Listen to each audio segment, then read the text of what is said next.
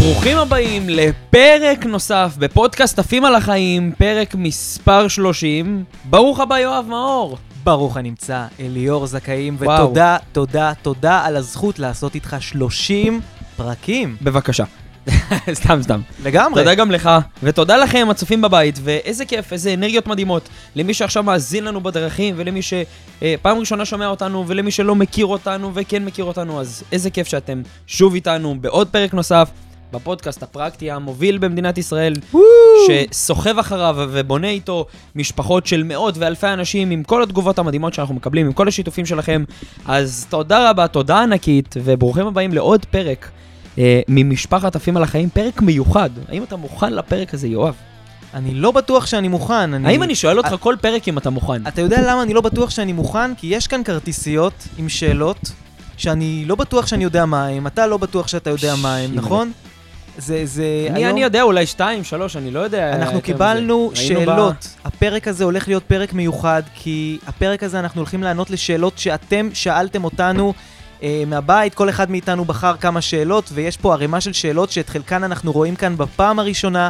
אה, והתקלתם אותנו, אני בטוח. אז יכול להיות שאלתם- שהם צריכים להאזין לפרק עד הסוף, כי אולי השאלה שלהם נמצאת פה בין כל ערימת השאלות. תראה, אנחנו קיבלנו מאות שאלות, ובאמת כל אחד מאיתנו יכל לבחור רק כמה, כי פרק אה, שלם, פרק אחד לא יכול להחזיק את כל השאלות שקיבלנו, אבל אה, ללא ספק הולכות להיות פה שאלות סופר פרקטיות, סופר מעניינות וסופר רלוונטיות אה, אה, לכל אחת ואחד שמאזינים לנו. מטורף, מטורף. אני מחכה כבר להתחיל, אני מחכה לענות לשאלות וללמוד מהשאלות, אז תודה רבה ששאלתם את השאלות. ורגע, דקה שנייה לפני, למי שלא מכיר, בטעות נחת ממאדים, פעם ראשונה שומע אותנו, אז אה, מי הוא האדם הכל כך חשוב הזה? יואב מאור. נעים מאוד. היי. יואב מאור, שותף ומייסד משרד הפרסום הדיגיטלי פרפל, שותף במספר עסקים ומרצה להתפתחות אישית והגשמת מטרות בחיים. איזה כיף, וואו, מדהים. רגע, אבל... הלוואי היה לי שותף כזה לפודקאסט. האיש היפה הזה פה עם הזקן המסורטט והחולצה המכופתרת היפה של פולו. כן! מי אתה?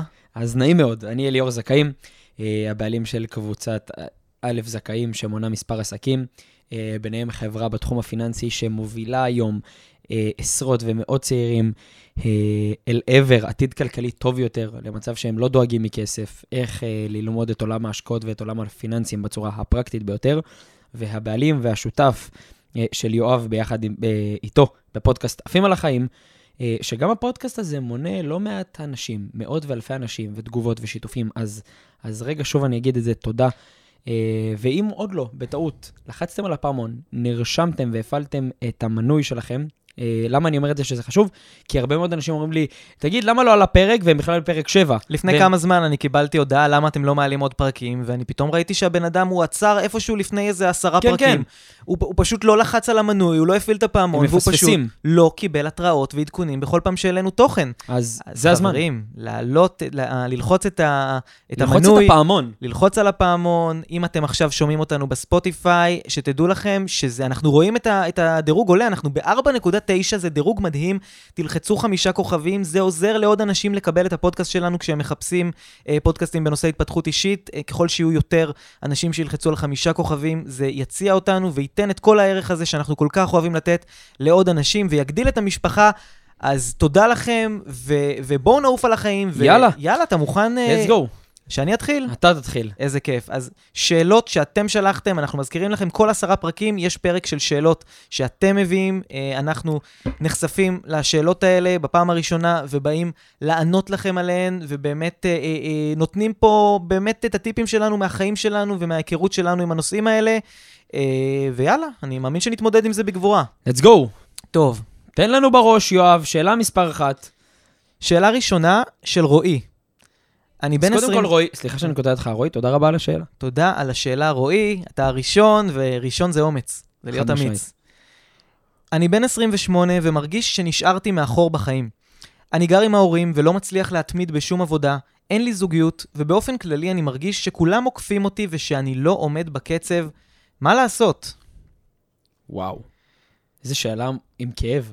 רועי היקר, קודם כל, בהחלט שאלה אמיצה מאוד, שאלה שיש הרבה מאוד כאב מאחוריה, אבל אני חייב לשאול אותך רגע שאלה. אתה אומר שאתה מרגיש שנשארת מאחורה בחיים, ושאתה לא עומד בקצב ולא עומד במטרות. אבל יש לי שאלה, האם בכלל הצבת לעצמך מטרות? האם אתה בכלל יודע מה המטרות שלך? כי זה נכון, קל לנו מאוד להיכנס לסטורי ולראות את כל החברים שלנו עושים הרבה כסף, ויוצאים לחופשות מטורפות, ומתחתנים, ויוצאים לדובאי, וטסים, ומשקיעים בביטקוין, ואני לא יודע מה. קל מאוד לראות את זה. אבל יכול להיות שזה היה המטרות שלהם. השאלה היא, מה המטרה שלך? ודווקא עכשיו שאנחנו בתחילתה של שנה, גם דיברנו על זה בפרק הקודם שלנו, חשוב שתרשום את המטרות שלך לעצמך. למה אני אומר את זה? כי אם אתה תיקח את הזמן, ואני מבטיח לך שאתה לא לקחת את הזמן לכתוב את המטרות שלך, כי אם היית למשל מחליט עכשיו שהמטרה שלך זה נגיד למצוא עבודה, היית עושה את כל מה שצריך כדי לעשות, כדי להשיג את המטרה הזאת. היית עושה את התוכנית של מה נדרש כדי להגיע לשם, היית מתייעץ עם אנשים שהשיגו את זה, היית יוצא לעולם ולוקח סיכונים, והיית גם מקשיב לכל הפרקים שלנו, כי בטוח יש, יש, יש לנו פרקים שסיפרנו איך להשיג את המטרות שלך. אני חושב שפשוט לא הגדרת לעצמך מטרות, אז אתה בעצם סוג של מסתנוור מאנשים אחרים שמגשימים את המטרות שלהם. אז כל עוד אתה לא תשיג ה... לא תציב לעצמך את המטרות של עצמך, אתה תמיד תחשוב שנשארת מאחורי אחרים, פשוט תשב עם עצמך, אנחנו לקראת יום כיפור, תעשה חשבון נפש, מה המטרות שלך. אני מבטיח לך שאם לא תצליח להשיג אותם, אנחנו כאן בשבילך, גם אליאור, גם אני, נשמח תמיד. לייעץ לך ולהקשיב. אליאור, מה תייעץ אה, לרועי? אה, אז ככה, קודם כל, רועי היקר, אנחנו שולחים לך חיבוק ענק ואוהבים אותך המון מרחוק. Uh, ובאמת, באמת שאלה אמיצה בגיל 28. עכשיו, אני, אני אשים לב לאיך התחלת את השאלה. בעצם אתה אמרת, אני בן 28. משמע אומר שמבחינתך הגיל הוא פקטור מאוד חשוב. Uh, עכשיו, אני לא מסתכל על זה ברזולוציה כזאת, ולמה? כי כולנו היום מושפעים מאוד מגיל, מזמן, מכמה כסף יש לי וכמה יש לך uh, בחשבון בנק של השכן שלי. עכשיו, אני לא מסתכל על זה ככה, אלא אני מסתכל על מה אני עושה היום על מנת להיות טוב יותר מחר. עכשיו, זה שאתה בן 28 לא הופך את ה... את העניין שאתה צריך להספיק הכל כאן ועכשיו, כי גם אנשים שהתחילו בגיל 30 ובגיל 35 אה, להגשים את המטרות ואת היעדים שלהם, הצליחו אחרי שנה, שנתיים, שלוש, ארבע וחמש, אבל העיקר שהם התחילו. עכשיו, מה, מה קורה? כל זמן שאתה מסתכל על אחרים, ואומר, אני בן 28, והם בגיל הזה, והם הצליחו, ואני עוד לא הצלחתי, אתה עוד יותר מעכב את עצמך מהגדילה ומהצמיחה שלך. זה אומר שאתה, סליחה, אליאור הגיע לפרק אה, קצת וואו, עם כאב גרון, כן. אבל הוא לא, הוא לא רצה לבטל, אז זה כל כך מוערך, ובאמת... אני אוהב אתכם. אני אוהב אתכם, אולי תממנו לי פה איזה סטרפסילס. סטרפסילס. אה, בפטריון יש פה לינק למטה, קבוצת תרומה לסטרפסילס לאליאור. אז, אז כל הזמן שאתה מסתכל, שאתה בן 28 ואתה X וחברים שלך Y, אתה בבעיה. מה אני אומר? שחרר רגע את המחשבה על הגיל, נכון, זה קשה, תעשה את זה בהתחלה בכוח. רגע, תוציא את המשוואת גיל, אלא כולכם כולנו אותו גיל, ו- ו- ו- ובוא, אתה בן 28, אתה לא בן 70. הכל בסדר, יש לך עוד לפחות כמה עשורים טובים רק להספיק. 20, 30, 40, 50 שנה רק להיות בעשייה. וקודם כל תבין מה מניע אותך לעשות משהו, מה, מה מדליק אותך, מה הדלק שלך, מה היית רוצה לעשות, תכתוב את זה כמו שיואב אמר, אני מחבר את מה שאמרתי למה שיואב אמר, ומשם תצמח. מקווה שהפרק הזה הוא יהיה סופר פרקטי, בוודאות הוא יהיה, ומקווה שבאמת אה, עזרנו, ואנחנו גם נשמח לשמוע איך אה, הולך. זה... רועי היקר. אני מתחבר לכל מילה שאתה אומר, אני גם, אני אוסיף, הוא התחיל את השאלה שלו, אני בן 28 ומרגיש שנשארתי מאחורה בחיים. מה זה אומר? מה זה הטרמינולוגיה הזאת, נשארתי מאחורה בחיים? זה אומר שהחיים מבחינתו זה מרוץ. נכון. החיים זה לא מרוץ. אני לא מתחרה לא בחבר שלי, לא בשכן שלי, לא בך. אנחנו צריכים להשיג דברים ביחד, כל אחד צריך למשוך את השני ולהגדיל את השני. אנחנו צריכים להסתכל על עצמנו כדבוקה אחת. אנחנו לא משמעית. צריכים להתייחס לחיים כעל מרוץ, והמחשבה הזאת של נשארתי מאחורה או לא נשארתי מאחורה, זה פשוט לא נכון, כי אף אחד לא מודד את עצמו לפי אחרים, אנחנו מודדים את עצמנו לפי עצמנו. אז קח את מה שאליאור אמר פה, קח את מה שאני אמרתי, בואו נתקדם לשאלה הבאה. יאללה, עוף על החיים. עוף על החיים. יאללה, שאלה הבאה שלנו. אוקיי, ליהי. תודה רבה על השאלה, ליהי היקרה. Uh, אני בסטוצים כבר במשך שנתיים, בהתחלה אני מבסוטה ואחר כך אני מרגישה ריקנית. מה אתם מציעים לי לעשות? גם שאלה אמיצה, בואנה, אנשים אמיצים? זה מדהים, כאילו איזה כיף שאתם ככה פתוחים איתנו וחלק מהמשפחה הזאת. זה, זה לא מובן מאליו. היא בסטוצים כבר שנתיים. לגמרי. אוקיי. וואו. אה, עכשיו, עכשיו, יכול להיות שאנחנו נראה את התופעה הזאת גם אצל נשים, גם אצל גברים, שזו שאלה לא... אני לא חושב שהיא שאלה מגדרית, אבל קודם כל תודה על השאלה, אלי, מאוד אמיץ מבחינתך. אה, אני אתחיל ואומר, זה בסדר, אתה מסכים לי להתחיל ולומר? אני מזמין אותך, אני התחלתי שאלה קודמת. יאללה, מדהים, אז אנחנו, הנה, אתם רואים, אני ויואב כן מתחרים אחד בשני, אבל מתחרים בלעשות טוב. פה כבר התחרות היא נהיית ערכית. אה, אז ככה, אני אסביר משהו ש, ש, שזה הזווית הראייה שלי. את היום בסטוצים רק בגלל שיש לך ערך עצמי מאוד נמוך. למה אני אומר את זה? כי ברגע שאת משיגה איזשהו גבר, או ברגע שאתה משיג איזושהי אישה, ללילה אחד, לשתי לילות, לא משנה מה, לשלוש לילות, וניצחת את המערכת, כאילו השגת את מה שאתה רוצה, אז פתאום מתמלאת בך איזו תחושה של אני שווה משהו, אני טוב, אני במסלול, יאללה, ליעד הבא.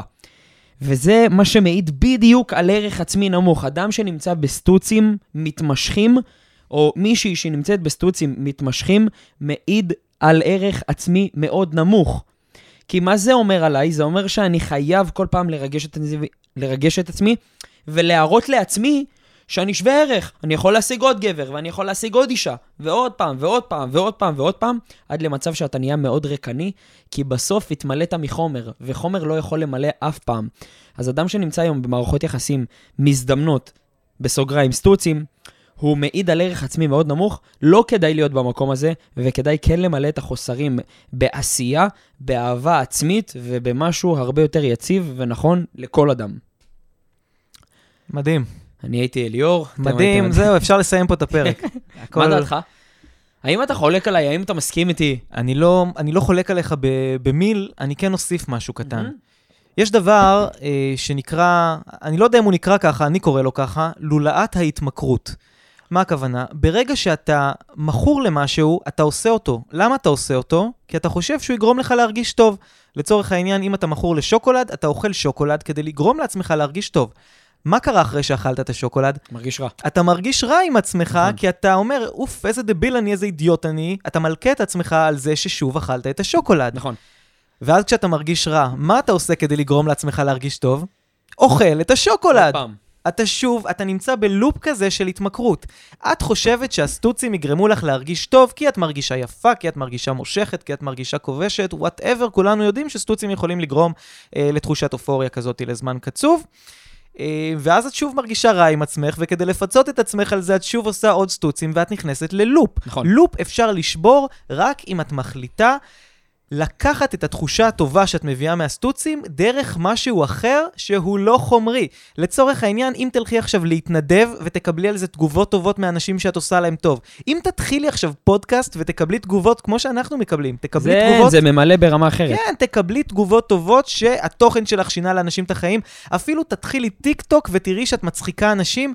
לאט לאט הרצון הזה לקבל אהבה מסטוצים יתחלף באהבה שאת מקבלת אותו ממקום אחר, ואם תמצאי דברים שהם עושים טוב לעצמך ועושה, ועושים טוב לאחרים, ואין בהם אלמנט התמכרותי, או יש בהם אלמנט אבל פחות ממכר מהתחושה של הסטוצים, אז את לאט לאט אה, תורידי מעצמך את התלות הזאתי בסטוצים. אני אה, אה, אה, נגמלתי משופינג רק ברגע שהתחלתי לעשות עם אליאור פודקאסט. נשבע לכם, כי את התחושה הטובה שקיבלתי מחולצה יפה, או מאיזשהו מסע קניות, או מנעליים יפות, היום אני מקבל את אותו דופ... דופמין מלעשות אה, פרקים ולייצר תוכן ולקבל תגובות. זה שאני עדיין צריך את הפידבק החיובי, כן, אני עדיין צריך אותו, אני פשוט מקבל אותו ממקור שהוא הרבה יותר בריא. אני חושב שתמיד את תצטרכי את החיזוק החיובי הזה ממישהו. פשוט תבחרי את ה... לקבל אותו ממקור שהוא יותר בריא, מסטוצים.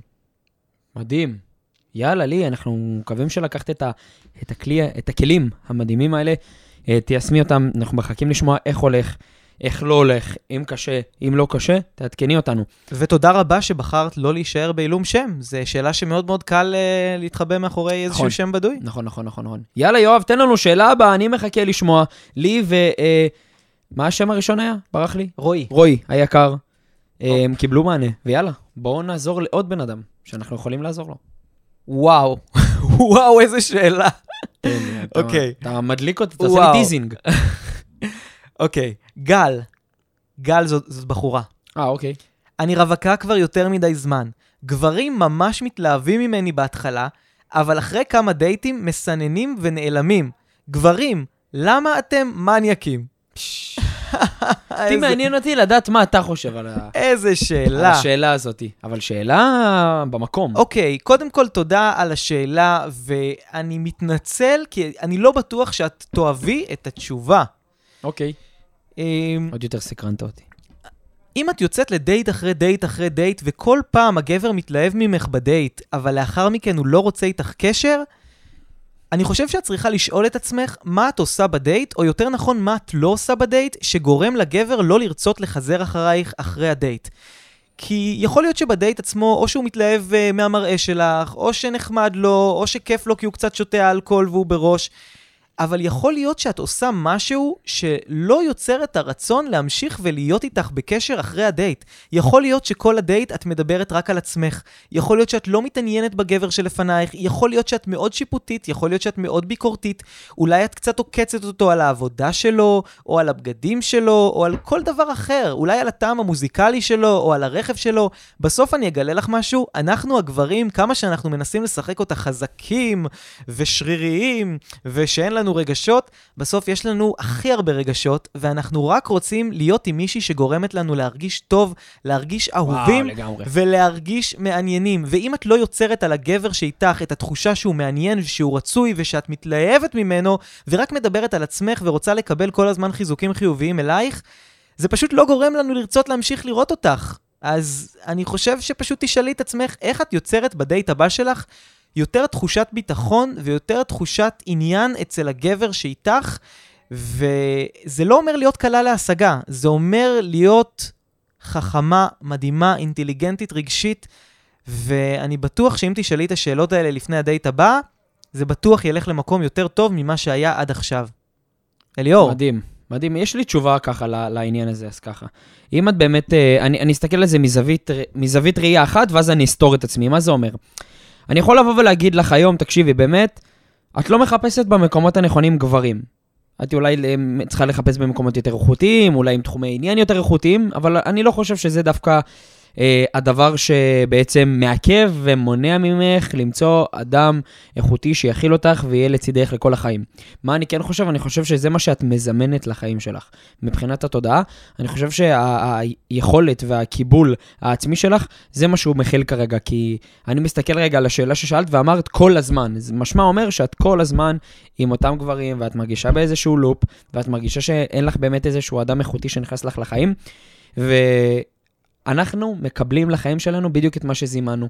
את כמות הכסף, את כמות השפע, את כמות העסקאות, את כמות הפיננסים שאנחנו רוצים בחיים שלנו, מדויק. את, את, את השותפויות.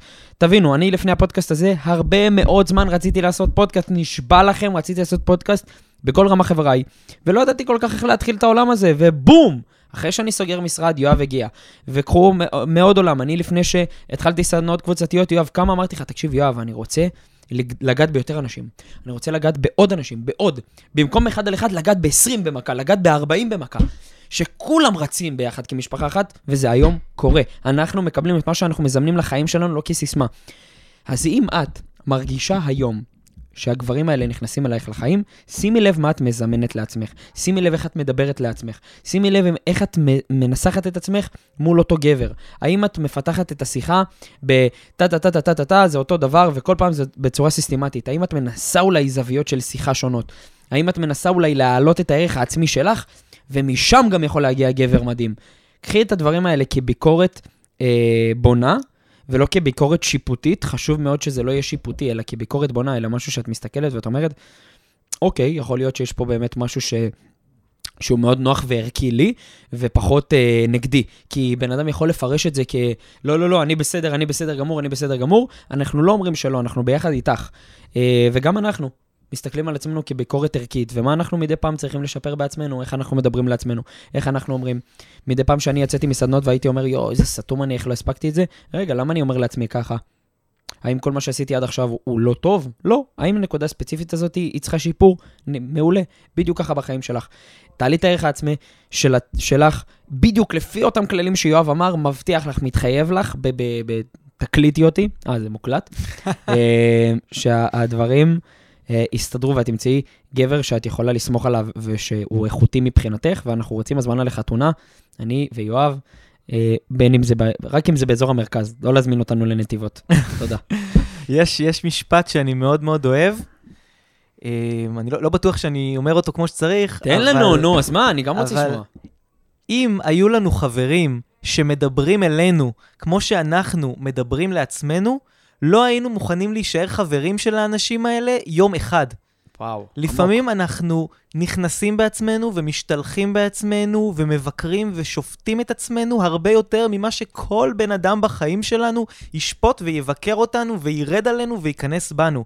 אז אם אני יכול להמשיך את מה שאליאור אומר, קצת חמלה לא רק כלפי עצמך, אלא גם כלפי, סליחה, לא רק כלפי העולם וכלפי אנשים, אלא גם כלפי עצמך. חד משמעית. כי בסוף, אה, את יודעת, אנשים בחיים באים והולכים, אבל את עצמך יש לך עד יומך האחרון, אז רצוי שתהיי החברה הכי טובה של עצמך, ותלמדי לסלוח לעצמך כמו שהיית סולחת לחברה טובה. מדהים. מדהים, מדהים. יאללה, שאלה הבאה. שאלה הבאה, תן לנו את זה. תן בראש. יאללה. או, עוד שאלה ממישהי, בלי בלי עילום שם, עטרה. עטרה. קודם כל, שם יפה. איזה שם יפה, עטרה. עטרה, עין, טית, רש, ה', עטרה. עטרה. מחזירים עטרה ליושנה. יפה מאוד. קודם כל, אני חושבת שהפודקאסט שלכם מדהים וחשוב, אז תמשיכו. תודה באמת. החמאנו. לה על השם, החמיאה לנו על הפודקאסט. כן, לגמרי. אה, זה שפע. לג... הוא? יפה מאוד, יפה מאוד. ולא ידעתי בכלל שהחמיאה לנו. לתת, לתת כל- ולקבל. חד משמעית. קודם כל, אני חושבת שהפודקאסט שלכם מדהים וחשוב, אז תמשיכו. תודה רבה. השאלה שלי, האם זה מוזר שחשוב לי לדבר קצת בטלפון ובהודעות לפני שאני נפגשת עם בנים? אני מרגישה כל פעם שאני מאכזבת אותם בזה שאני לא ישר נפגשת איתם. האם הבעיה היא בי? שתי סימני שאלה. לא אחד, שתיים. זה כנראה שאלה דחופה. טוב, יש לי תשובה לזה. יאללה. את חושבת שיש בך אולי בעיה בגלל שאת רוצה לדבר כמה שבועות עם הגבר, כנראה בטינדר, באפליקציית היכרויות. לפ- לפני שאתם נפגשים. עכשיו, השאלה שלי אלייך, מה יכול לקרות, מה הדבר הכי גרוע שיכול לקרות אם תיפגשי איתו יחסית מהר? מה יכול לקרות? מה יקרה בשבועיים, שלושה, חודש האלה? הוא יהפוך להיות אה, אה, אה, בן אדם אה, משכיל יותר? הוא יגלה איזה משהו מדהים בחיים שישנה את כל הדייט שלכם ברגע שתיפגשו? אני חושב שברצון הזה לדחות את הפגישה ו- ולתת לה, לדברים קצת ככה זמן אה, אה, אה, באמת בשבילך להיפתח וכל זה, אני חושב שבאיזשהו מקום זה קצת נובע מפחד שלך לגבי מה הוא יחשוב עלייך, ורצון לדחות את, ה... לדחות את הרגע הזה שבו תצטרכו להיפגש. אני חושב שאם היה לך ביטחון עצמי בעצמך, והיית מרגישה שאת באמת שווה משהו ויכולה לתרום, ושיש לך מה להציע בזוגיות הזאת, ו... ולהציע ב... בדייט הזה, היית רוצה להיפגש, כי זה כמו מישהו שיש לו סחורה טובה והוא רק רוצה להוציא אותה לעולם. אז אני חושב שה... אני לא אומר שיש בך בעיה, אבל אני כן אומר שיש בך בעיה. אני חושב שזה נובע באיזשהו מקום מחוסר ביטחון עצמי, וחוסר ביטחון עצמי יכול להשפיע גם על הדייט, אבל הוא יכול להשפיע על כל מערכת היחסים, ואני כן הייתי קופץ למים, והייתי מתחיל להיפגש עם. גברים הרבה יותר מוקדם, כי הגבר הזה בסוף, אם הוא מעניין אותך, אם את מעניינת אותו, חבל על כל רגע. החיים קצרים, אנחנו פה לסיבוב אחד, אנחנו רוצים הרבה שפע והרבה זוגיות, ואם הכרנו את הבן אדם הנכון, עדיף לנו לדעת את זה עכשיו, ואם הכרנו את הבן אדם הלא נכון, והכימיה איתו לא תהיה טובה, חבל על הזמן הזה שמרחת אותו בהודעות ושהתכתבתם, אתם רוצים להיפגש עכשיו. אז את יודעת מה? כן, הבעיה בך. אני לא אומר שאת אשמה, אבל אני כן אומר שאת צריכה להכות בברזל כל עוד הוא חם, ואם הוא מעניין אותך, ואם נראה לך שיש על מה לדבר עם הגבר הזה, ולא נראה לך שזה איזה חמאסניק שעובד עלייך אה, מאחורי המקלדת, אלא שזה באמת גבר אמיתי, וראית תמונות שלו, ועשיתם שיחות וידאו, וראית שהבן אדם הזה הוא בן אדם אמיתי שישמח לפגוש אותך, להיפגש איתו עכשיו. מסכים לגמרי, מחזק את הכל, ואני חושב שגם ב-2022 יותר כדאי להיפגש פנים מול פנים מאשר אה, בשיחות כאלה או אחרות ב, ברשת, כי אז אתה באמת רואה מי הבן אדם, ולא עטוף בסטיקרים בוואטסאפ. ההורים שלנו, כשהם הכירו, הם התכתבו במשך חודשים בזה, לא, הם שלחו איפה? שיחת מברקים. טלפון בטלקארד, ויאללה.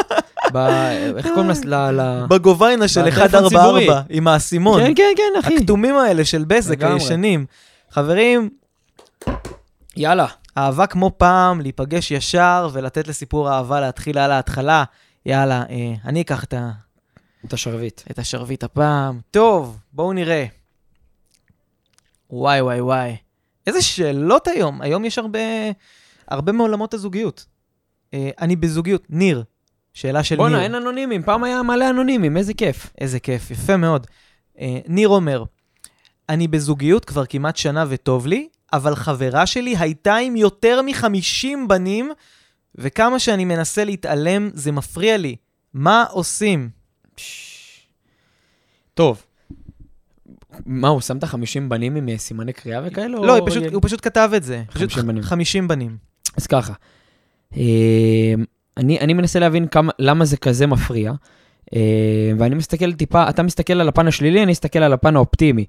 אם מ-50 גברים היא איתך היום, והיא אוהבת אותך, והיא מעריכה אותך, והיא לצידך, ואתם יחד בונים משהו ביחד, מה זה אומר עליך בתור גבר? זה קודם כל אומר שאתה גבר אלפא, זה דבר ראשון, כנראה. ודבר שני הוא שהיא מצאה בך מה שהיא לא מצאה ב-50, שזה בכלל פגז. אז קודם כל תרים לעצמך. עכשיו, אתה בוחר להסתכל על השלילי, ותן לי לנחש שאתה גם קורא, זה קורה לך לא מעט בחיים באופן כללי, כי אם אתה מסתכל כרגע רק על זה, אז אתה מגדיל את זה. ואם אתה הולך לישון וקם בבוקר עם התחושה הזאת, אז א', או שתדבר איתה, ב', או שתבין אם אתה באמת רוצה להיות במקום הזה וזה בריא לך, אם זה משהו שמעסיק אותך כל כך הרבה זמן, אה, עם זה שהיא הייתה עם 50 בנים. אה, אני הייתי מסתכל על הצד האופטימי ואומר, וואו, זה, זה כל כך מטורף שאני במקום הזה, אה, ושאפו, שאפו, שאפו ענק. מה, מה אתה היית אומר לאותו בחור? אני אגיד את מה שאתה אמרת בצורה קצת יותר בוטה. אח שלי, מה זה התודעת חוסר המטורפת הזאת? אז אם היא לא הייתה עם 50 בנים, כנראה היה מפריע לך שהקרסוליים שלה לא יפים כמו שאתה אוהב, או שהיא אוהדת את קבוצת הכדורגל שאתה לא אוהב, או שאבא שלה מצביע למפלגה שאתה לא אוהב. כלומר, מה זה ההתקטננות הזאת? אז היא הייתה עם 50 גברים. תראה מה זה תודעת חוסר. אני שומע מישהי שהייתה עם 50 גברים, ואני אומר, איזה כיף, היא ניסתה הכל, היא כבר מכירה, היא יודעת, אם היא תהיה איתי, כנראה שהיא סגורה עליי, בגלל שהיא ראתה כל כך הרבה, ואז אני הולך ליהנות ממישהי שהיא לא תסתכל החוצה, היא לא תחפש בחוץ, היא לא תסתכל לצדדים, היא בוחרת להיות איתי כי היא ניסתה כבר כל כך הרבה גברים, ו- ואיזה כיף שאני הולך להיות זה שהיא בחרה מתוך כל כך הרבה. אח שלי, אני, אני באמת חושב שכדאי שתתחיל להסתכל, כמו שליאור, שליאור אמר, להסתכל על החיובי ולא על השלילי. יש המון יתרונות במישהי שהיא מנוסה. שוב, היא לא תעזוב אותך יום אחד כי היא הרגישה פתאום שהיא לא ראתה מספיק, שהיא לא ניסתה מספיק, שהיא צריכה באמצע החיים אה, אה, אה, לנסות משהו חדש. היא כבר ניסתה הכל, היא כבר טעמה הכל, היא מבינה מה היא רוצה, היא מחפשת משהו ספציפי, ויכול להיות שהמשהו הספציפי הזה יהיה אתה. נכון? אז שחרר באהבה. תן לקשר הזה צ'אנס, תן לה את הצ'אנס, ובכל מקרה, אני לא חושב שצריך לשפוט אף אחת לפי העבר שלה, כמו שלא היית רוצה שמישהי לא תצא איתך בגלל שאתה אה, היית חנון ב- ביסודי. זה העבר, העבר משאירים אותו בעבר. תסתכל קדימה, אח שלי, ויאללה בלאגן. יאללה שיהיה בלאגן. מלא בהצלחה. שאלה הבאה, תן לנו, תופים. יאללה, יאללה, יאללה, יאללה, יאללה. גיא! אני לא מאמין שאני אומר את זה, אבל נפלתי לתרמית פירמידה. וואי וואי וואי. חבר, בגרשיים, חבר המליץ לי שותף... אה, חבר המליץ לי להיכנס שותף באפליקציה ושמחתי עליו, הוא אמר שזה משהו שישנה את העולם. השקע, השקעתי בזה עשרות אלפי שקלים, הכל מהחסכונות, ובינתיים אני לא רואה שקל. מה אני עושה? בחרדות ואני לא מאמין שיצאתי כזה מטומטם. וואו. אתה רוצה לענות ראשון? אתה אתה האיש של הכסף אז פה. ככה, I am the money guy. אז ככה, אני, אני אגיד את זה ככה, ברמת העיקרון, אה, תראו, העניין, העניין הוא שאני תמיד אומר לכל החבר'ה הצעירים שאני פוגש, ואני פוגש לא מעט, השכלה פיננסית היא הרבה יותר יקרה ממה שנראה לנו, לנו לעין. מה זה אומר? אנחנו חושבים בעצם שהשקעות ודברים כאלה זה רק לגדולים, אבל אני חושב שהשכלה פיננסית נובעת מהשורש. כי סיטואציות כאלה היו יכולות אה, להימנע אם היה לך השכלה פיננסית, אם היית מבין איך העולם ההשקעות עובד, גם אם זה היה מהבסיס, היית כבר מריח לאן זה הולך. אה, וזה משהו שרוכשים באמצעות השכלה פיננסית, באמצעות ידע פרקטי. אז קודם כל תסתכל על הדבר הטוב ועל הדבר הרע. הדבר הטוב הוא שקודם כל אתה קיבלת ניסיון. הדבר הרע, שאתה צריך, אה, שזה גם הדבר הטוב בסופו של דבר, כי אתה צריך עכשיו לרכוש השכלה פיננסית. זה איזושהי נורה אדומה שעלתה לך, הלו, אני צריך באמת לרכוש השכלה פיננסית, כי אני לא מבין בעולם הזה, ואנשים יכולים לעבוד עליי, בין אם זה בפנסיה, בין אם זה בכסף שלך, בין אם זה בעסקים שלך, בחשבון הבנק שלך, בהשקעות שלך. אנשים יכולים לעבוד עליך, ואנשים היום חושבים שהשכלה פיננסית זה משהו שהוא על הדרך ל- לרכוש. מבחינתי, זה, זה יותר חשוב מללמוד ללכת. כי ללכת, אתה עם הזמן תדע, תרצה או לא תרצה, אבל השכלה פיננסית זה משהו שאתה בוחר בו, ואתה בוחר בחיים אחרים ש, של שקט, של רוגע, של יציבות, של ביטחון, של, של עשייה טובה ושל uh, יציבות בעולם הזה. ומה יותר חשוב מהעולם הזה מיציבות טובה ובריאה? אז אני שולח לך חיבוק ענק מרחוק ומשתתף בכאבך.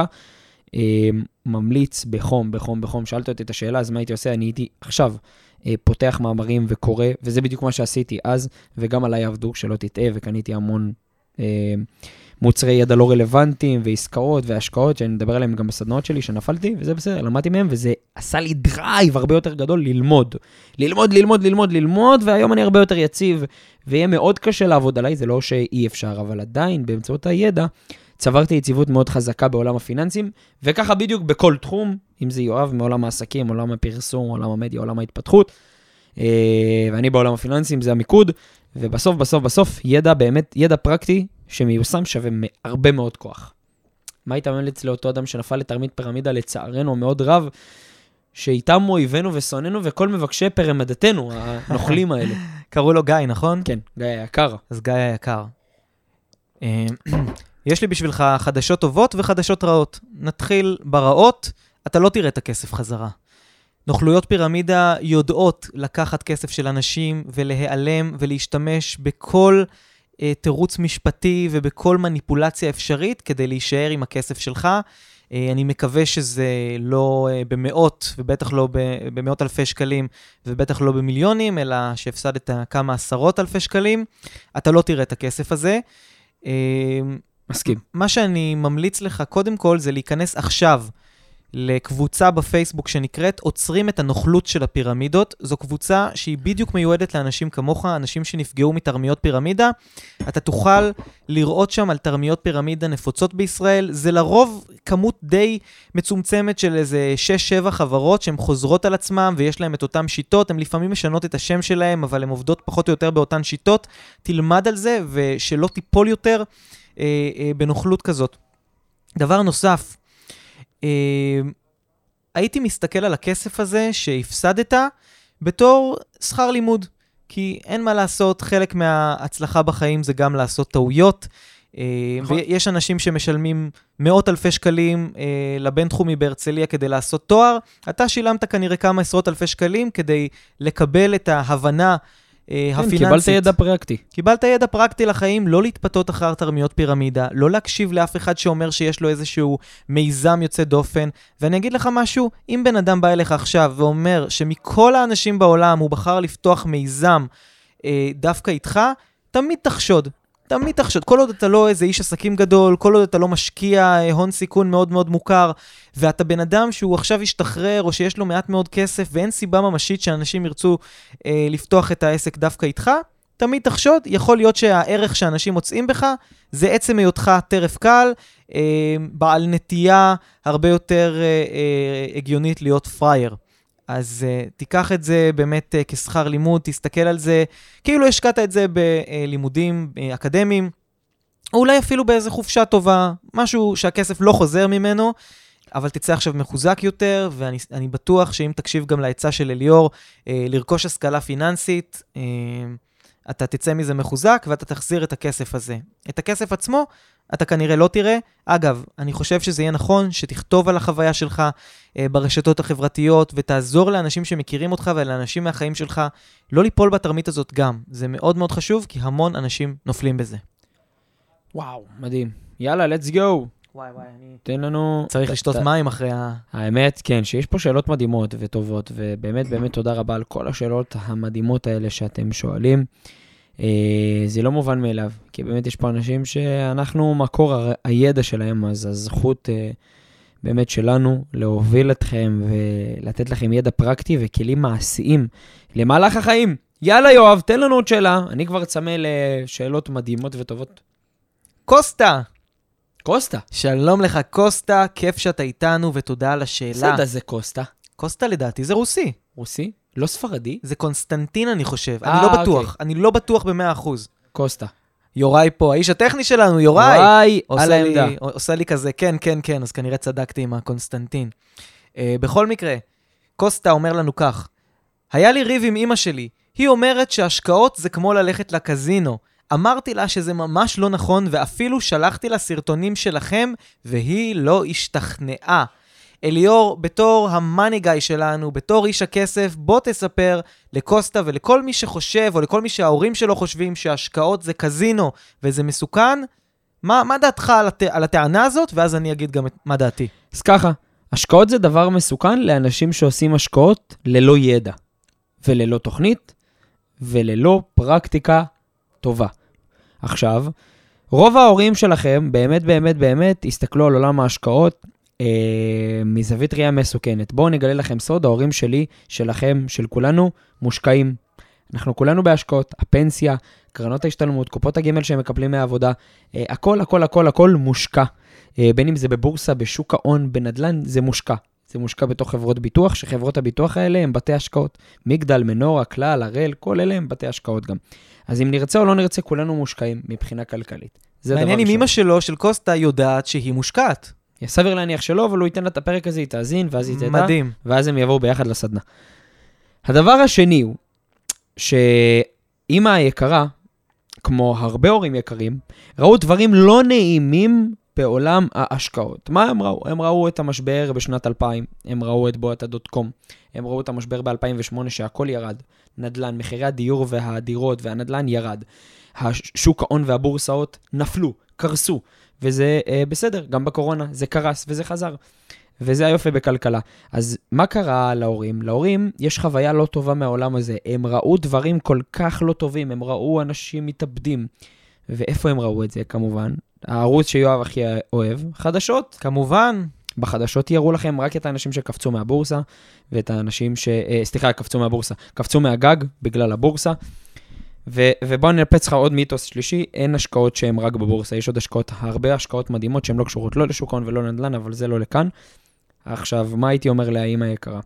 אמא היקרה שלי, תראי, כל הדברים ממשיכים לעלות. הפסטה, הנדל"ן, הדלק, השכירות, הביגוד, אפילו האוכל לכלב, בתור uh, בעלים של רשת חנויות חיות, ממשיך לעלות. הכסף שלי בבנק והכסף שלי בחיים שאני אעבוד עבורו, יישאר אותו דבר. 6,000 שקלים יישארו 6,000 שקלים. בו בזמן שהכל ממשיך להתייקר, ואני משאיר את אותה כמות כסף שיש לי, אני מלכתחילה מפסיד. אז למה שאני לא אנסה ואלמד? ואם אני, אני אכשל, או אקבל שיעור, או אפסיד כסף, לפחות ניסיתי. ובוא אני אגלה לך גם סוד, אתה לא.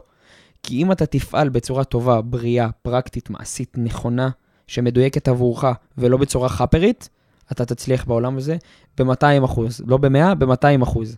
עכשיו, יותר מסוכן זה לא לעשות השקעות, יותר מסוכן זה לחיות פה חיים בינוניים, ולחיות פה חיים של 8,000, 9,000, 10,000 שקל בחודש, להביא ארבעה ילדים, להיות בלופ כלכלי, לנסות לסגור את החודש, זה לדעתי יותר מסוכן מאשר לנסות להשקיע את הכסף, למנף אותו, להגדיל אותו, ליצור יציבות כלכלית, לא לדאוג מכסף. הרבה יותר מסוכן לא לעשות את אותם דברים האלה. ממליץ לך באמת באמת בחום, תן לאמא את הפרק, ותן לכמה הורים ש, ש, שיש לך ב, בגזרה, שהם ישלחו את הפרקים ואת הפרקים כמה שיותר. ולכל מי שמאזין לנו כרגע, וההורים שלו הם לא בעד התפתחות אישית, וזה פחות, ואני מכיר את זה, אתם צעירים, ומגיעים אליי לסדנה הרבה מאוד צעירים, וזה ה-state of mind של ההורים שלהם. לא להאמין בעולם הזה, כי הם כבר, אתם יודעים, הם uh, איבדו תקווה מ... מאנשים שמכרו להם חרטות בשקל, וזה בסדר גמור, אבל תנו להם להיכנס לעולם הזה בטיפין-טיפין ותראו איך הם יתאהבו בו גם אה, מעצמם. קוסטה יקר, אני מבקש ממך לנסות, ויכול להיות שאתה אה, תבנה דרך לא רק לעצמך, אלא גם לדור ההמשך ש... שלך, וואו. לילדים שלך, אה, וזה יכול להיות מדהים. כי אם אתה תיכנס לעולם ההשקעות או לעולם הפיננסים, וגם לא אצלי, אצל כל בן אדם אחר שתבחר בו, יכול להיות שאתה תלמד את הילדים שלך דברים מדהימים שאותך לא לימדו. כל כך נכון וכל כך מעורר השראה לדעת שמהמקום הזה של הפחד, יש לקוסטה את ההזדמנות לשבור את המטריקס של המשפחה שלו ולהתחיל. שושלת של אנשים שיחיו ב... עצם זה שהוא בכלל שואל והוא מנסה לשכנע את ההורים שלו שהשקעות זה טוב, זה מראה על הדרייב ומראה על מסכים. המוטיבציה ועל שאפו ענקי. המחויבות הענקית שלו, גם לעתיד של המשפחה שלו, גם לעתיד של הילדים שלו וגם לעתיד הפיננסי שלו. הוא לא רוצה להיות תלוי באף אחד שהוא יהיה אה, אה, גדול. אה, ושלא יהיה נתמך, אלא שבאמת הכסף יעבוד בשבילו, אני חושב שזה מעורר השראה שהוא שאל את השאלה הזאת. אה, ולי יש תשובה ככה קצרה וקולעת לעניין הזה של הכן קזינו, לא קזינו. אני אשאל אותך, אליאור. איך הגעת לפה היום? מבחינה... איך איך הגעת אוטו. לפה? באוטו. אתה עלית לכביש של רכב? כן. למה עשית את זה? למה לא? כי יש כל כך הרבה מכוניות ויש לפעמים תאונות בכביש.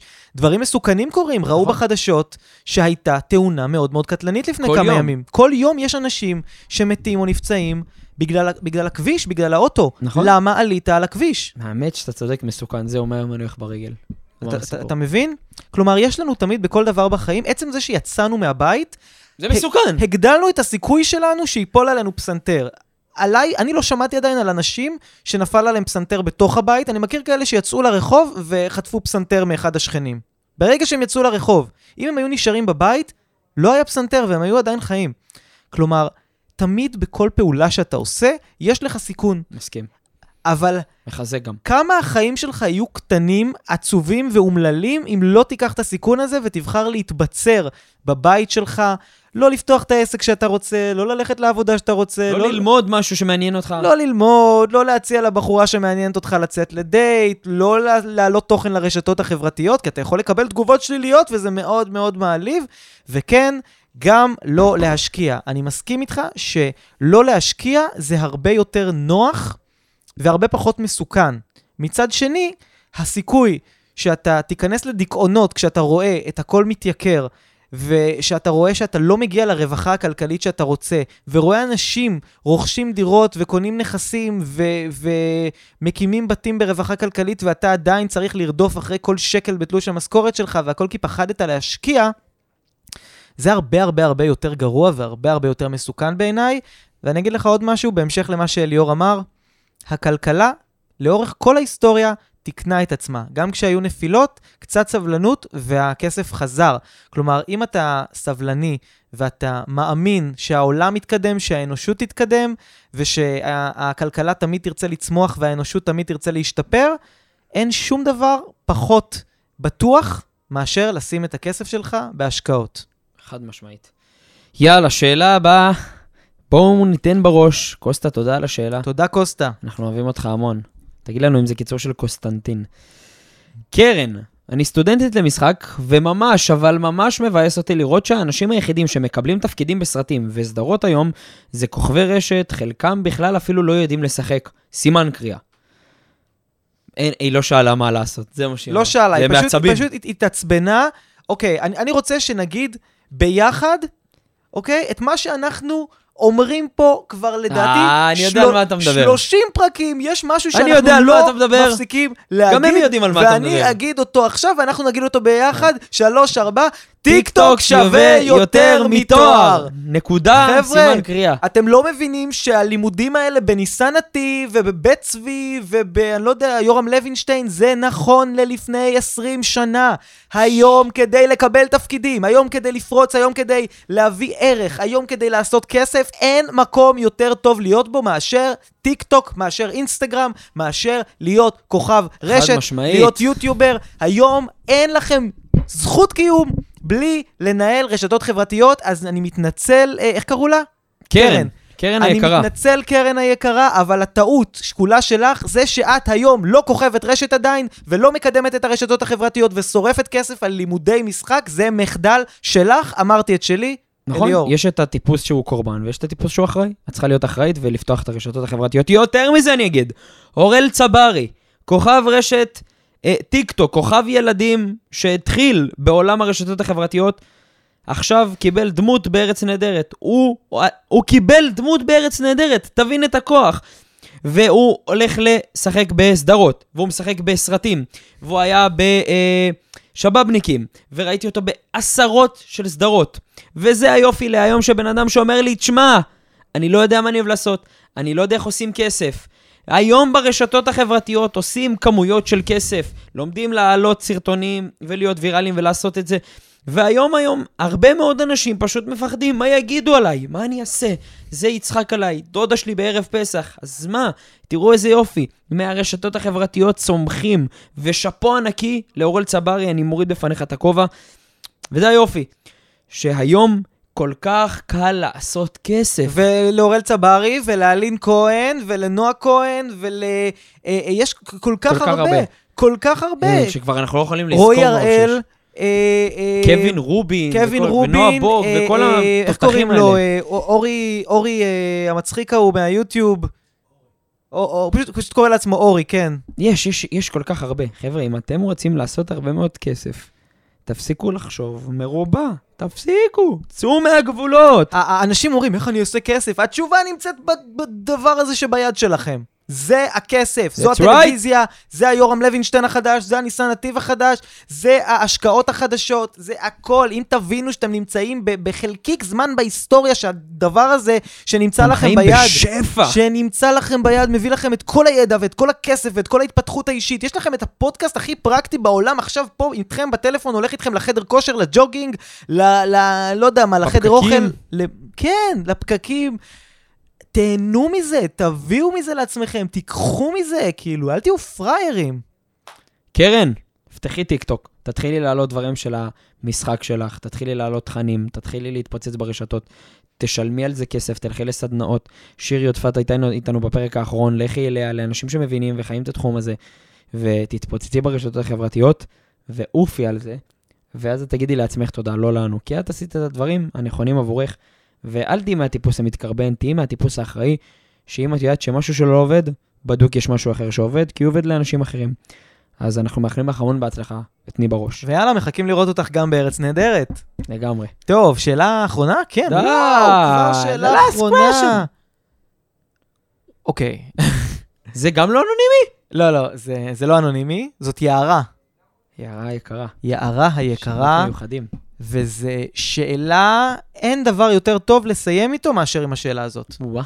אוקיי, אז יערה שואלת, אני לא מתלוננת, יש עבודה, יש כסף בבית, הכל בסדר, ועדיין לא קרובה לדירה משלי. וואו! אתם באמת חושבים שלצעירים יש סיכוי לקנות דירה בארץ? טוב, אה, אתה רוצה להתחיל? יאללה, אני אתן לך. שאלות, אני, יש לי. שאלות כסף רציתי שאתה תתחיל. יאללה, אני אתחיל. תתחיל אתה. אז ככה, יערה יקרה, קודם כל, שאלה מדהימה ותודה על השאלה. חממת גרוני. אז ככה, אני אשאל שאלה כזאתי. למה את רוצה לקנות בית? למה? באמת, תעצרי רגע את הפרק ותעני לי ולעצמך, למה את רוצה לקנות בית? יפה, אחרי שעצרת את הפרק וחזרת אלינו, אני רוצה רגע שנבין. אני, תמיד כשמגיעים אליי ושואלים אותי, אה, תגיד, שווה לקנות בית? או מה אתה אומר, לקנות בית? אני תמיד שואל ככה, האם השאלה היא ממנוע רגשי או ממנוע שכלי? מנוע רגשי, מה זה אומר? שיש איזה דודה מאחורה, או אימא או אבא, שמטפטפים, תקנה בית, תקנה בית, תקנה בית, בית זה הכי חשוב, בית, בית, אתה בית. חייב יפה. דירה, איך זה יכול להיות שעדיין אין לך דירה? בדיוק. אז הם יושבים ומטפטפים עליי לקנות בית, זה אומר שאני ממנוע רגשי. מנוע שכלי, מה אומר? אני אקנה בית, שיהיה לי יציבות, שיהיה לי דבר נכון ובריא עבורי. השאלה אם זה באמת נכון. כי אם זה ממנוע רגשי דווקא, אני לא יכול אה, להתייחס לשאלה הזאת, יערה. למה?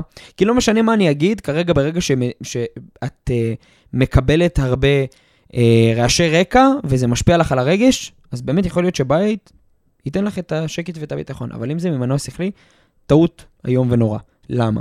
כי לקנות בית ממנוע שכלי ולא אה, קודם כל להתייצב כלכלית.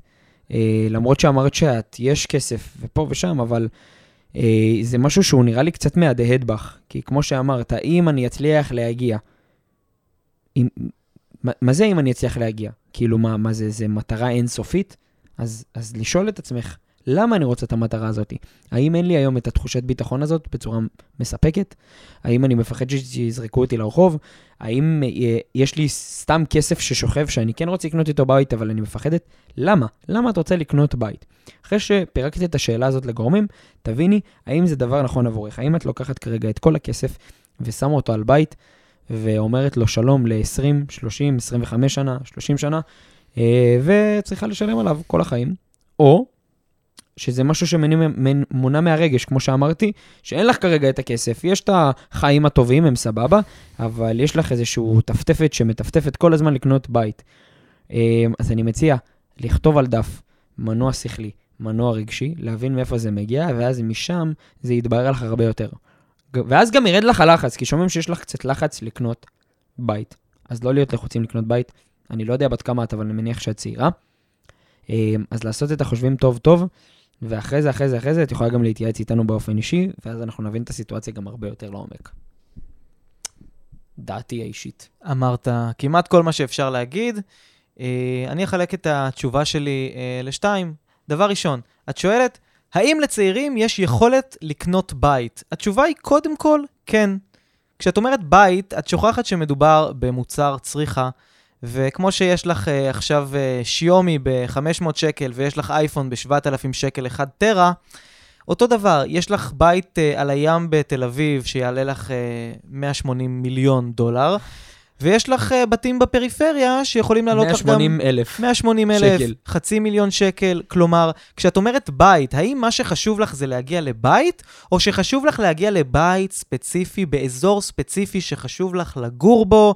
אה, אה, והאזור הזה הוא במקרה גם אה, אזור שאת רוצה לגדל בו את המשפחה שלך ואת הילדים שלך. כלומר, למה את רוצה בכלל לקנות בית? האם את רוצה דירה להשקעה? האם, האם את מוכנה אה, אה, אה, להתפשר על, ה, על האזור? האם את מוכנה להתפשר על המחיר? כלומר, כשאת שואלת האם אנשים יכולים להגיע לדירה, התשובה היא כן, הם יכולים להגיע לדירה אם הם עושים את הפשרות הנכונות. כלומר, יכול להיות שהתכלית היא שאת רוצה לעבור אה, לגור או לקנות דירה בקריות, ואז את תוכלי להגיע עם הון עצמי יחסית נמוך ו- ומשכנתה אה, של 25% הון עצמי, את תוכלי להגיע לבית בקריות או לבית בדרום. אה, זה משהו שהוא לגמרי ריאלי, ואני מכיר הרבה אנשים שהם לא מרוויחים כל כך הרבה, והם צעירים, והגיעו לדבר הזה. זה אפשרי. אז אני חושב שכשאת שואלת את הדבר הזה של האם אפשר להגיע לבית, מה שאת מתכוונת אליו זה האם אפשר להגיע לבית במרכז. חזק. ועכשיו השאלה שלי אלייך, האם את באמת רוצה בית במרכז? כלומר, אם כנראה, בהינתן ואין לך את הכסף, ואת אומרת שאת עובדת ושיש כסף בבית, ועדיין אין לך את הכסף, זה אומר שתצטרכי לקחת משכנתה מאוד מאוד גדולה. זה אומר שאת תצטרכי הרבה מאוד שנים לשלם ריבית מאוד מאוד גדולה, וכנראה גם חונקת, כדי להגיד שיש לך בעלות על בית. אז השאלה שלי אלייך, האם את מוכנה לדבר הזה רק כדי להגיד שיש לך בעלות על ארבעה קירות? אה, ויש כאלה שבאוטומט חושבים שאין מה לעשות, חייבים שיהיה לך בית משלך. לא נכון.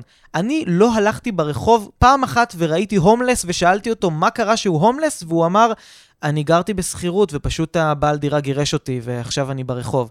את לא תגיעי לרחוב מלגור בשכירות, אני מבטיח לך, ואת תחסכי ככה המון המון משכנתה חונקת.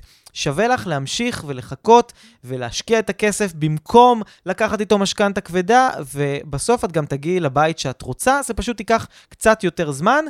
ואני גם ממש לא מתחייב שאת חייבת כל החיים אה, אה, אה, אה לקנות דירה. זה אולי משהו שלא תרצי אותו אה, בפרק חייך, וזה לגמרי בסדר, יש הרבה דברים אחרים, לא פחות משתלמים לעשות עם הכסף. הבחור הנחמד שיושב פה איתי ישמח להמליץ לך על כמה כאלה. יאללה, מדהים, אז תספרי לנו גם איך היה, ובאמת מה, מה יצא. והאם את קונה בית, או משקיעה, או לא קונה בית. איזה כיף. איזה יופי של... וואו, תקשיב, אני פתאום קולט את זה. נכון, קוסטה מקודם, שאימא שלו אומרת שלקנות בית זה... זה של... להשקיע. להש... שלהשקיע זה הימור, ומנגד, אנשים בטוחים שלקנות בית, שזה האם אימא של ההימור, כי זה לשים מיליונים על דירות במקום, על, על קירות במקום ספציפי, שיכול, אתה יודע, מספיק עכשיו נופל שם איזה קסאם לא עלינו, הלך מיליונים. כאילו, הם, הם לא רואים בזה הימור, הם לא רואים בזה בורסה. זה יותר הימור מלהשקיע, כי כשאתה משקיע בבורסה אתה על פני המון המון המון המון המון חברות, המון המון פיזור. נכון. זה, זה קטע מטורף, שאנשים חושבים שהקירות האלה זה הדבר הכי בטוח. חד משמעית, גם בסוף, תבין, כאילו, אה, אם נמקבל את זה רגע לעולם הפיננסי, לעולם ההשקעות, נדל"ן היום בישראל, אני אתן טיזר אולי לפרקים הבאים, אבל נדל"ן בישראל היום לא מייצר הרבה כסף. נדל"ן היום שחוק, אני אומר לכם את זה בתור אחד שבא מעולם הנדל"ן, קצת מכיר, חי ונושם את השוק. נדל"ן היום בעיקר עושה את הדודה ואת סבתא מרוצה. כן, בדיוק, זה התפקיד של נדל"ן. וואו, איזה שאלות. שאלות מדהימות, פרק מדהים. תודה רבה על כל שאלה ושאלה ששאלתם אותנו. תודה על זה שאתם עפים איתנו על החיים. על זה שאתם עוקבים ומנויים ושומעים ו- ומעדכנים ושולחים ומעלים לסטורי ומתייגים אותנו, זה הדבר הכי וואו, כיף. וואו, כמה, כמה, איזה כיף פשוט להיכנס כל בוקר מחדש ולראות ש... במהלך הלילה אנשים פשוט שיתפו פרקים שלנו בסטורי וכתבו מה הם למדו ומה הם לקחו. איזה כיף, אז תודה, תודה רבה. תמשיכו לעשות את זה, זו זכות ענקית, ענקית, ענקית, ואנחנו עוד עשרה פרקים נהיה פה עם עוד שאלות מהבית, אבל עד אז יש לנו המון תוכן לתת, המון אנחנו פרקטיקה. אנחנו מתכננים לכם גם משהו מאוד מאוד נחמד, ש... משהו מאוד מאוד נחמד זה understatement, אבל uh, בואו נגיד ככה. זה לא יישאר uh, לאורך זמן רק בפודקאסטים ביוטיוב ובספוטיפיי, זה הולך להיות דבר ענק. Uh, עפים על החיים הולך להפוך להיות אחד המותגים החזקים בישראל. אה, הוא כבר חזק בפו- בתחום אנחנו- הפודקאסטים, אנחנו מצהירים בפניכם.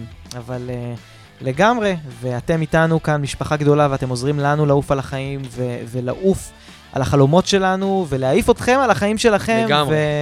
ומשהו לסיום, תודה. תמיד תודה. תודה תמיד רבה. תודה לסיום, תודה ליואב, תודה שאתה פה איתי ונותן מעצמך ונותן לקהל, ו- ואנחנו עפים ביחד. ותשתפו את הפרק הזה, חשוב, כי יש פה המון שאלות שהן רלוונטיות לכולם, שיכולים לעזור לחבר, חברה. שלחו בקבוצת וואטסאפ המשפחתית, בקבוצה של החברים, כי סבבה, אפשר לצחוק, להסתלבט, לצאת למועדון, ואפשר גם להחכים ביחד ולהעשיר אחד את השני, שזה הדבר הכי מבורך שיש. אני אגיד לסיום שאנחנו ממש כפסע מיום הכיפורים, זו תקופה שאנחנו עושים חשבון נפש ומסתכלים איך אנחנו יכולים להפוך להיות אנשים טובים יותר, אה, מה הדברים שאנחנו רוצים לשנה הקרובה, ממה אנחנו מעדיפים להיפטר לשנה הקרובה. אה, אין זמן יותר טוב מהימים האלה כדי שאם במקרה לא שמעתם את הפרקים הקודמים, לעשות. בינג' של כל הפרקים ולצאת מהם עם מי אני רוצה להיות, מי אני רוצה להיות, איזה חיים אני רוצה.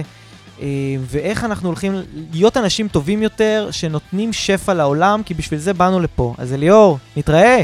בפרק הבא!